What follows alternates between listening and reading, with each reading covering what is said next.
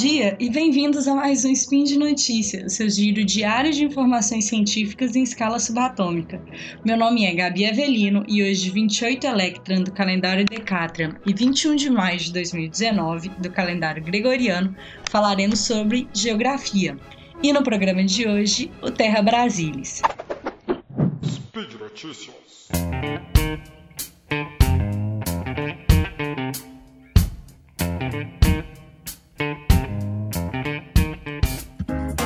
Recentemente foi disponibilizado pelo INPE a nova versão do portal Terra Brasilis. Esse é um portal que foi lançado em 2017 e é uma plataforma web que foi desenvolvida pelo INPE, que é o Instituto Nacional de Pesquisas Espaciais, para o acesso, consulta, análise e disseminação de dados geográficos gerados pelos projetos de monitoramento da vegetação nativa, que são do próprio INPE. Entre esses projetos estão o PRODES, que ele faz o monitoramento do desmatamento nos biomas brasileiros, e o DETER, que faz uma detecção do desmatamento quase em tempo real. Ou seja, é uma plataforma que disponibiliza para qualquer pessoa os mapas e outros dados que foram gerados por esses programas de monitoramento. O Terra Brasilis, ele opera através de uma infraestrutura de dados espaciais que integra vários tipos de tecnologias e padrões que vão levar a uma disseminação maior e mais eficaz desses dados. Para isso, ele usa vários menus interativos e tudo mais que tem como finalidade a possibilidade de que qualquer pessoa consiga acessar esses dados, acessar esses mapas, sem precisar ter nenhum conhecimento específico. E aí esses mapas são mapas de evolução do desmatamento por bioma, algumas estimativas da evolução também do desmatamento e coisas desse tipo.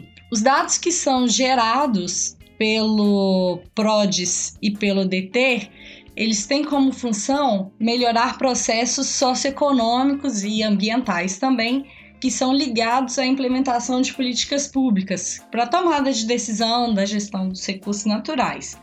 Mas como é que isso funciona? Bom, o DETER, como eu tinha falado, ele é um programa de detecção de desmatamento.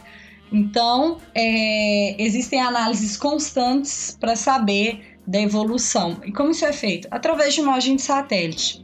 Os pesquisadores do INPE, eles têm acesso a imagens de satélite que têm uma resolução temporal muito boa. O que isso significa? Que os satélites, eles revisitam aquela área várias vezes num período de tempo. Pode ser a cada 2 dias, pode ser a cada semana, a cada 15 dias, isso tudo depende do satélite que vai gerar as informações. E aí, então, eles conseguem, através de máscaras e através de análises das próprias imagens, ver as áreas que foram recém-desmatadas.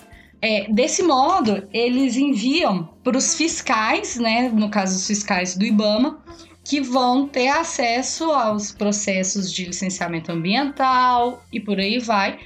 E eles conseguem averiguar se aquele processo de desmate ele é legalizado, se existe uma autorização para o desmate daquela área, ou caso contrário, eles conseguem agir, fiscalizar, multar, se for o caso, tomar todas as outras medidas que são necessárias.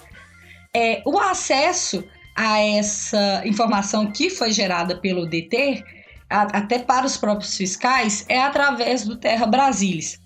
Só que, nesse caso, essas informações são disponibilizadas para os fiscais com 5 dias de antecedência. Porque, senão, você está avisando para aquela própria pessoa que fez o desmate que ela está sendo vigiada, por assim dizer, sendo fiscalizada remotamente.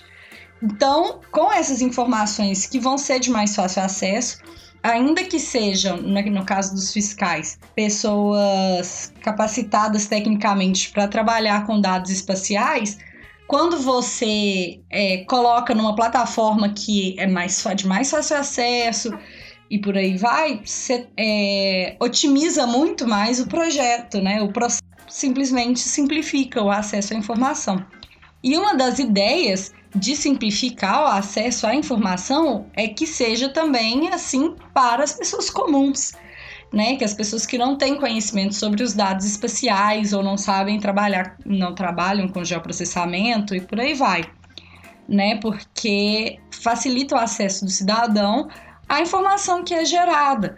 E também tem como um dos objetivos, claro, a conscientização no avanço, né, do desmatamento e vários outros trabalhos que podem surgir a partir disso. E aí eu falo, não somente no caso de pesquisas acadêmicas, né, por conta de favorecer o acesso a dados e permitir análises que até então não eram feitas por falta de acesso, ou possibilidades que ainda não eram pensadas, como algum trabalho, por exemplo, com crianças de ensino fundamental, adolescentes do ensino médio, porque permite aos professores o acesso a essa informação.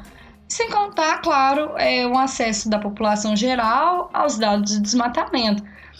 É importante a gente pensar nisso, na verdade, a gente lembrar que, né, o DETER e esse PRODES também, eles atuam principalmente na Amazônia e no Cerrado, que são os biomas que mais sofrem pressão por conta da expansão da fronteira agrícola, né? Então, o Cerrado vem perdendo muito do seu espaço, né? Mais do que a Amazônia, inclusive, por conta, né, da Amazônia, a gente tem uma consciência maior e uma atenção maior. E aí uma ferramenta dessa tem um poder muito grande, porque permite ao cidadão comum e também ao poder público estar mais atento e tudo mais.